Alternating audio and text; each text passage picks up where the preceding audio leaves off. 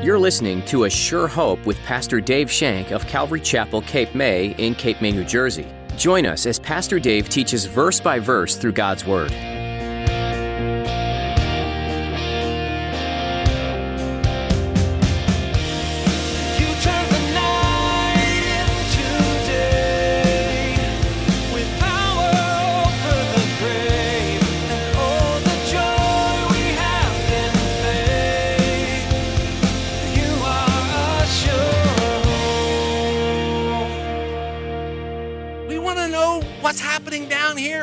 Jesus wants to say, Look, right before me, thy word is a lamp unto my feet. You know how far the lamp shines?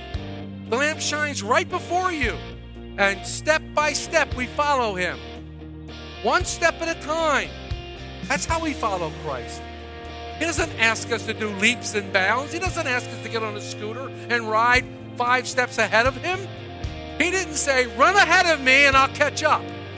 He said, follow me. Follow me. It's important to be aware of when you're following your plans instead of God's guidance and to always correct back to His path when you're straying from it. Pastor Dave teaches you today that relying on yourself will create trouble and waste time. Only by understanding God's will and following His guidance will you truly flourish. Now, here's Pastor Dave in the book of John, chapter 2, as he continues his message Come as you are. You are It's interesting this term, my hour, is using John's gospel seven times. What hour is Jesus referring to? In John 17, Jesus prays this. He says, Father, the hour has come. Glorify your Son, that your Son may also glorify you. This is the hour he's talking about the hour of crucifixion, the hour of resurrection, the hour of ascension, the, the hour of the time where the refutable declaration of who Jesus is. Told his mother Mary, My hour has not come yet. It's a time of undeniable proof of Jesus' deity as he's raised from the dead, as he ascends into heaven. The hour is when his earthly ministry is completed. His mission is accomplished and the Father is glorified. And we know that that took place first on a cross. The mission completed with the words, It is finished. The idea of an, of an hour, this hour, is the key element in John's account. Why? Because Jesus didn't live by a earthly timetable. Many of you, and I included, have calendars on our desk, or we have one of those little things that have a calendar in it. We write down all the things that we're going to do and all the stuff that we're doing. I have that, and I always forget what I'm doing anyhow. God doesn't live on our timetable. God lives on a different timetable. He lives on a divine timetable. God's timetable is divine, it's far above our timetable. His ways are not our ways, His thoughts are not our thoughts. He lives on a divine timetable and is completely marked out for Jesus. Jesus knew the timetable. He knew the markings of the timetable. And that's why the scripture says he took his face like a flint towards the cross. And everything he did, everything he accomplished, even this miracle, was pointing to the cross and led to the cross. Everything. What do I have to do with you? My hour's not coming. It's not time for this. It's not time for this to happen. There are still things to do. In verse 5, John records the very, very last words of Mary in the Bible. These are the last words of Mary in the Bible, and I think that all of us need to take heed of what Mary is saying here. It is our focus verse for the day. It's what we really need to think. What is Jesus telling us? Or what can we learn? If you can learn one thing from these 12 verses today, that's the scripture we need to learn. Mary simply looks at the servants and says, Whatever he says, do it. Wow. Pretty good advice. Really, really good advice. Whatever he says, do it. Trust me on this, folks. Wow. They're significant words. Mary directs the servants to her son. She reveals that she is now willing to let her son do whatever it pleased him, and she trusted him to do whatever was right. Notice, please notice she's not acting as a liaison. Mary is not a liaison between us and Jesus. We come to Jesus on our own. We come to him by ourselves. We do not have to go through anyone. Jesus, in fact, is the liaison between us and God. There is no one in between us and Jesus. Please don't make that mistake. It's a sad commentary that many believe that you have to go to Mary to get to Jesus and to the Father. somehow. It's not biblical. It's worth noting that Jesus took care of the problem, not Mary. Mary didn't take care of the problem. Whatever he tells you to do, do it. Then we don't even know what happened to her. She walked away and enjoyed the party. It was also noteworthy that Jesus pointed to Mary pointed to Jesus, didn't point to herself. She pointed to Jesus. Something like this says to me that oftentimes we ask the Lord to do something that will kind of get us off the hook. Sometimes we ask the Lord to, to let, do something that'll kind of make us look better. Nobody wants to look bad. We ask the Lord to make us look better, help us look better. We ask Him to do something that will smooth the road or even lighten the load. And just like Mary's request, when we ask those things in reality, they're self centered. If it's true that Mary wanted herself vindic- vindicated, that was self centeredness. As right as it may be, it was still self centered. When we want things, we're, we're self centered. And Jesus says to us, What do I have to do with you? It's not my hour yet. And we go, What? I thought you were, but I, what? It's not my hour yet. What is he saying? He's saying, Now's not the time. Now's not the place. Trust me, the problem will be solved. Trust me, your reputation will be salvaged. Trust me, the provision will be made. And yes, the healing's going to come, but not yet. My hour hasn't come.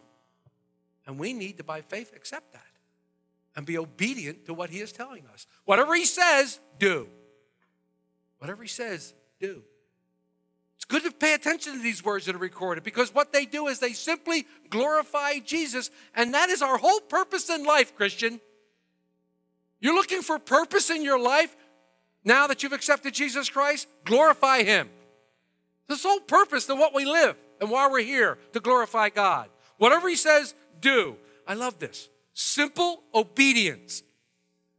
Every one of us wants a radical transformation. We want it to occur in our lives as we follow Jesus.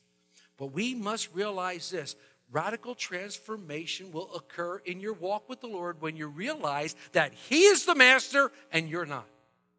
He is the king and you are the subject. He's the boss, you're the servant. Your job is not to order Him around or even make suggestions to Him. Your place is to be ready for Him, rest in Him, and do whatever He says. That's what we're called to do as Christians. That's what we're called to do as Christians. I'm not up here telling you that it's, it's a barrel of laughs and that it's real easy to do. You don't hear me saying those kind of things. But that's what we're called to do. Whatever he says, do it. Well, you read through this book, he says an awful lot. He tells us an awful lot of things. How many of things are you doing in this book? How many of the things are you following in this book? It's an interesting thing that we need to look inside. So, as we move along in verses 6 through 8, Jesus solves the problem.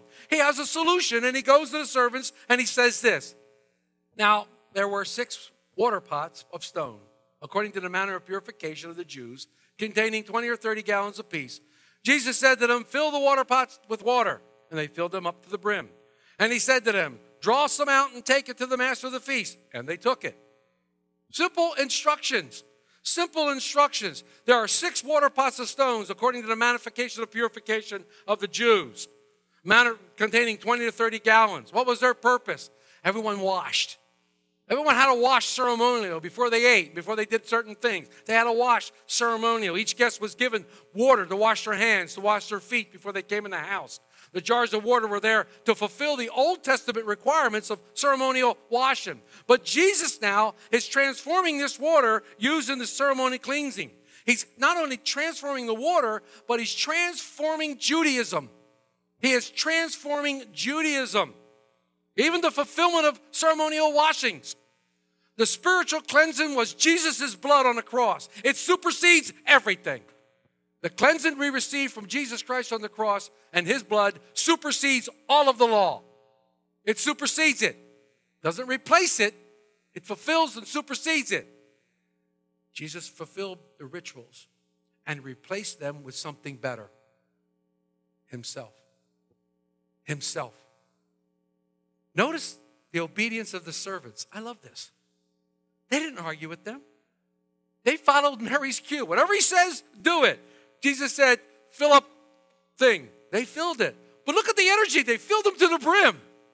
That shows excitement. That shows we're going to do this. And they did it to the best of their ability. They didn't just fill them halfway. These pots are large, they're heavy. How are we going to carry them? Fill them up. And they filled them to the brim, it says. Notice the patience. They followed Jesus step by step. They followed him along the way. He leads them step by step. Do this, they did it. Do this, they did it. That's our life, folks. That's our life. Jesus never says, do this, go down there, turn right, go all the way down to the corner, turn left, and then drive nine miles, thousand. No, he doesn't do that. He says, do this. And then when you get there, he says, now do this. He told Philip in chapter 8 of the book of Acts, great revival going on. People were getting saved left and right. And he taps Philip on the shoulder and says, You got to go to the Gaza. Do you mean you got to go to Gaza? You got to go to Gaza. There's a revival going on here, Lord. You got to go to Gaza. Philip went down there for one person, an Ethiopian eunuch. One person. But he followed Jesus. He did what he's told to do. Whatever he tells you to do, do it. And Jesus follows it. He gives us one step at a time. And I always go, but Lord, what about steps two through five? We want to know what's happening down here when Jesus wants to say, Look, right before me, thy word is a lamp unto my feet. You know how far the lamp shines? The lamp shines right before you. And step by step, we follow him. One step at a time. That's how we follow Christ. He doesn't ask us to do leaps and bounds. He doesn't ask us to get on a scooter and ride five steps ahead of him. He didn't say, run ahead of me and I'll catch up. He said, follow me. Follow me. No. I want to know what we're doing now and what we're doing next week and what we're doing the week after that. And scripture says, Be careful, foolish one, for your life may be required of you tonight. You say, If I go here, if it be the Lord's will. You see the results of the miracle in verses 9 through 10. And when the master of the feast had tasted the water that was made wine and did not know where it came from, but the servants who had drawn the water knew, the master of the feast called the bridegroom. And he said to him, Every man at the beginning sets out the good wine, and when the guests have well drunk, then the inferior. You have kept the good wine until now. These are the results. The quality of the new wine was so superior that the person in charge praised everybody around. He went to the bridegroom and he patted on the back. Good job. Good job. The day was saved. But more importantly, Jesus was glorified. Jesus was glorified. In verse 11, John records that this was the first miracle. He calls it a sign. He said, This is the first sign that Jesus did. Now, I have to say this. There are theories going around that Jesus healed birds when he was a little boy and he did all kinds of crazy things and stuff like that. Well, then, if that be true, then John's a liar. But since John was inspired by the Holy Spirit, I tend to believe John that this was the first miracle that Jesus ever did. Also in first also in verse 11 we see that the miracle did something for the disciples.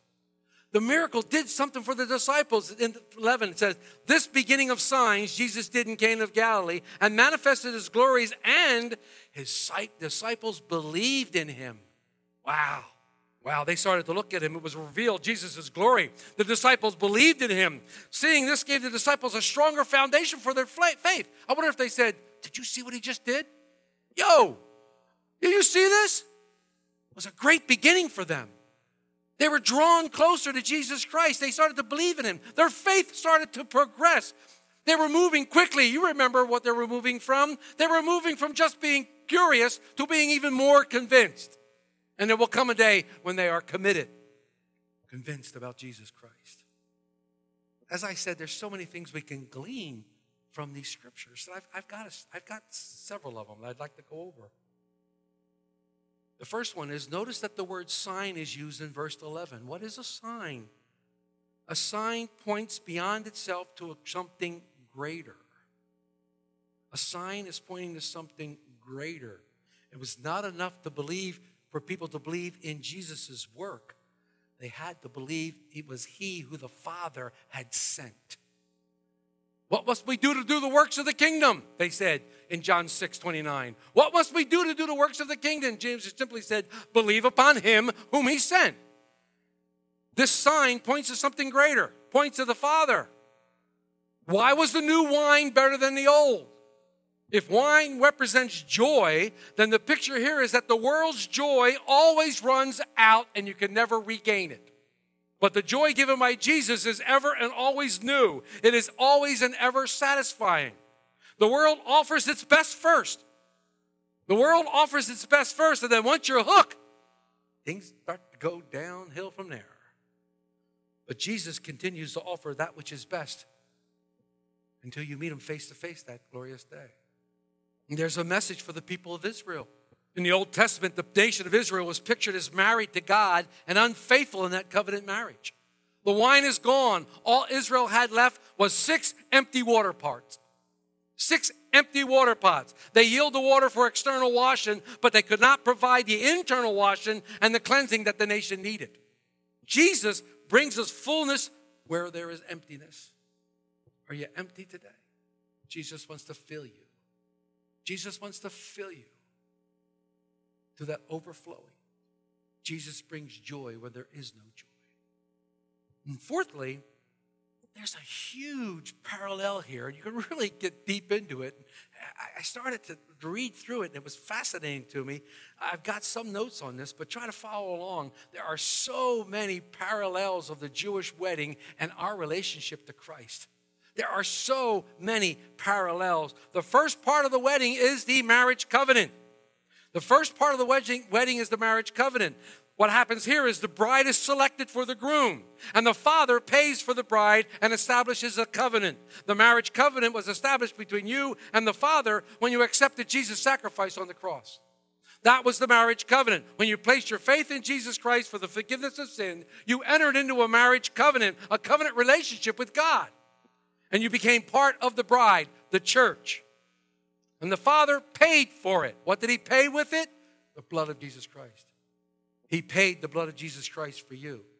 After the betrothal, the groom returns to the Father's house to prepare a place. Read John 14, 1 through 3. After the betrothal, the bridegroom leaves for a while to prepare a place for he and his bride. This happened when Jesus ascended into heaven. He's been gone now all these years, preparing a place for us. Read John 14, 1 through 3. In my, in my father's house are many mansions. I go to prepare a place for you. If it wasn't so, I wouldn't tell you. But if I go, I'll come back. At a predetermined time in Jewish custom, the bride goes and collects his bride and brings her to the father's house. This is represented by the rapture of the church because when the bridegroom comes in, who, how many of you remember in Matthew 25? In Matthew 25, the parable of the ten virgins, what was the call? The bridegroom cometh. The bridegroom cometh. He came with a shout, didn't he? The bridegroom comes with a shout and collects his bride. The rapture of the church. The rapture of church, Jesus will return with a shout, with a trump, and will collect his church, and we'll be with him. And then it gets really crazy, it gets interesting because the celebration or the feast lasted how long? Seven days. Guess what? During that time, the bride was secluded. The bride is secluded in, in, in the chamber, is away. The bride is away for seven times. What do you think that's going to happen once after the rapture takes place that gaps with seven? The great tribulation. Seven years. Seven years. And at the end of the seven years, the bride is presented to all with great fanfare. What happens at the end of the tribulation? We come back with Jesus Christ. What a great parallel. If you can't, go back and read it for yourself. It's a one, study it. Look through the scriptures. It's a really cool parallel. It's a real, you look at the wedding of the ancient Jewish customs and you compare them to our relationship with Christ. It's really cool. Number five was that wine was a normal drink of people in Jesus' day. It had a significant purpose. We must not use this miracle for an argument for the use of alcoholic beverages. We must not use this. Someone once said, Well, after all, Jesus turned wine to water. You can, reply to that. So, well, that's great. But if you're using Jesus as an example for drinking, are you using Jesus as an example for every part else of your life? While the Bible does not command total abstinence, it certainly magnifies it and definitely warns against drunkenness. Do not be drunk with wine, which is dissipation, but be filled with the Holy Spirit. That's one last thought, if you will. Marriage is one of the most sacred institutions the Lord has ordained. We know from Scripture, specifically Malachi 2:11, it's written, "The Lord's holy institution which He loves," talking about marriage. He loves marriage. God loves the institution of marriage. God has chosen marriage to be an illustration of Christ's relationship to the church. Marriage mirrors his image and relationship to people. You might ask, how does this happen? How can we do this? Well, if you look at our story today, you'll find a simple procedure. Stone vessels are filled with water. Servants drew out the water, and the water became wine. In 2 Corinthians 4 7, Paul says, We're earthen vessels. We are earthen vessels. So then I must allow the Word of God to completely fill me to the brim. The Word of God completely fills me, and I draw on it, and then I'm able to serve my wife the way she is entitled to be served. Likewise, the woman seeks God and allows the Word of God to fill her, and then she can serve the husband the way the husband is supposed to be served. The water of the Word is transformed into the wine of joy. When husband and wife do that, it doesn't have to be a theological discussion. Just a simple conversation, sharing whatever God has been doing in your life. Whatever it stimulates the conversation, whatever convicts you or whatever encourages you, just share the word of God one to another. Christian marriages should be an example to the world. Christian marriages should be example of the world to God's love and action. And just like the end result in the marriage of Cana, in our marriages here on earth, God should be glorified. Jesus should be glorified. And you thought this was just a simple story. Just a little more than that. Once again, as we close this morning, I challenge you to go back and reread this, not just as a story, but ask the Spirit of God to show you some exciting things in here. Maybe you could come up with even more of the, some of the things that I came up with. Follow it along. Follow it along. We had a great teaching yesterday uh, from Bill at the uh, men's breakfast. And, and one of the things he said that struck me, which is so true, you take the Bible and you look at it, and we study Proverbs as a man. You take and you look at it, and you get one theme. Take that one theme and follow it through the Bible, see where it leads. Follow it as it goes through the Bible and the many twists and turns that that one theme takes and, and build on that and study it and let it come a part of you. It's so wonderful when you get into God's Word like that. So many of us just say, I have to read God's Word today, and you're reading it, okay, good. You know, take some time in it. Take, take some time in God's Word, allowing it to refresh you and to fill you. you know, take some time in it. Read it for yourself. Yes, it's okay to read it through, but some, take some time to look at it and, and, and chew on it. Meditate on it. Let, let it do something to you and, and change you. God's word will change you. God's word will change your life if you let it, if you allow it. The disciples believed in Jesus. Jesus was glorified. It doesn't get any better than that. It doesn't get any better than for us. As we believe in our Lord, we want him to be glorified in our lives. Amen. You are a sure